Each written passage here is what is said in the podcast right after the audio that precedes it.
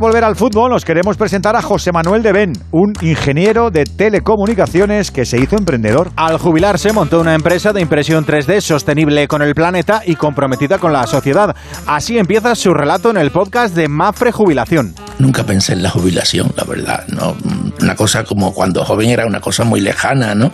Yo lo que quería realmente era desarrollar, profesionalmente me refiero, pues mi profesión, ¿no? Desarrollarla, ¿no? Para José Manuel, no todo el mundo tiene que ser empresario, porque emprender en realidad abarca todos los ámbitos de la vida. Emprender es una palabra que además, yo digo emprender, es una palabra reciente, ¿no? Porque antes era hacer una empresa, ¿no?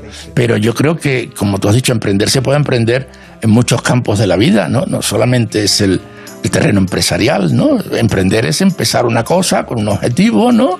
Eh, yo estoy empezando a aprender a tocar el piano, ¿no? O sea, a hacer música, que no lo he hecho nunca.